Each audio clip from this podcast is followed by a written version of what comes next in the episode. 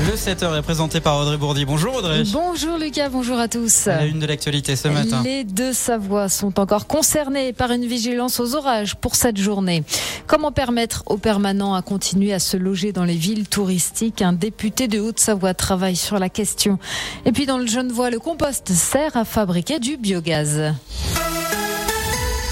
Nous commençons donc par cette alerte orange qui vient d'être levée pour les deux Savoies. Et oui, les deux départements ont été concernés cette nuit par une alerte aux orages, mais la perturbation est passée sans causer de dégâts, si ce n'est quelques branches d'arbres tombées sur les routes. Une vigilance jaune va tout de même continuer pour la journée. Réaffirmer l'influence française dans le Pacifique, c'est l'objectif de la visite d'État qui commence aujourd'hui.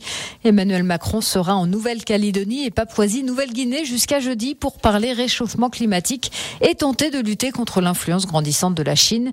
Le chef de l'État qui s'exprimera ce midi à 13h sur France 2 et TF1. C'est une déclaration qui fait énormément réagir depuis hier. Le patron de la police nationale, Frédéric Vaux, demande la libération du policier de la BAC, placé en détention provisoire pour sa participation à des violences policières.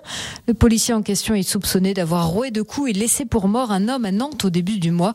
Le patron de la police estime qu'un policier n'a pas sa place en prison, même en cas de faute ou d'erreur dans le cadre de son travail. Les députés et sénateurs sont en vacances. La session parlementaire s'est achevée hier, mais avant de partir en congé, le député du Pays du Mont-Blanc, Xavier Roseren, a participé à une réunion de travail autour du logement en zone touristique. Plusieurs mesures ont été actées et seront présentées à la rentrée. Les maires pourront alors réserver des zones spécifiques dans leur PLU. La fiscalité pourrait être modifiée pour favoriser les locations longue durée. Dans le Genevois, les biodéchets servent à vous chauffer. Et oui, à partir du 1er janvier prochain, toutes les communes de France devront fournir à tous leurs habitants des points de compostage. Une manière de réduire les poubelles d'un tiers. Dans le Genevois, un système de collecte différencié est déjà mis en place. Les épluchures de carottes et autres graines de melon sont récupérées et envoyées dans une usine de méthanisation. C'est là qu'elles deviennent du biogaz. Sandra Rossini est la directrice Haute-Savoie-Léman pour GRDF. Alors le gaz renouvelable, c'est euh, du gaz qui est produit à partir euh, d'un processus qui est euh, la méthanisation. On parle de biométhane. C'est en fait un gaz qui est exactement la même composition que le gaz qu'on utilise pour se chauffer, euh, pour faire de l'eau chaude ou cuisiner. Euh, mais il est produit à partir de déchets euh, locaux, des effluents d'élevage, des résidus de culture, des biodéchets. Et c'est un, gaz qui est produit, qui est injecté directement dans le réseau. Donc en fait, pour un particulier ou pour tout à chacun, finalement c'est le même gaz qui arrive à la chaudière, mais il est produit localement avec des déchets locaux.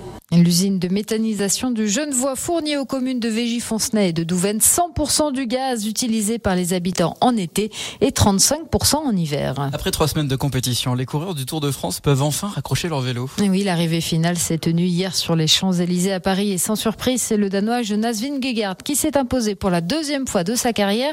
Cela faisait deux semaines qu'il portait le maillot jaune et cette édition de la Grande Boucle était la dernière pour le Français Thibaut Pinot qui prendra sa retraite à la, ah, sa retraite à la fin de la saison. Désormais, ce sont les femmes qui ont commencé leur Tour de France. La première étape s'est tenue hier autour de Clermont-Ferrand. L'arrivée finale, c'est ce dimanche à Pau. Aujourd'hui, 175 km entre Clermont-Ferrand et Mauriac dans le Cantal. Et puis sport féminin toujours avec les footballeuses de l'équipe de France qui ont souffert pour leur entrée en lice dans la Coupe du Monde. Hier, elles affrontaient la Jamaïque. Score final 0-0. Samedi, elles affronteront le Brésil.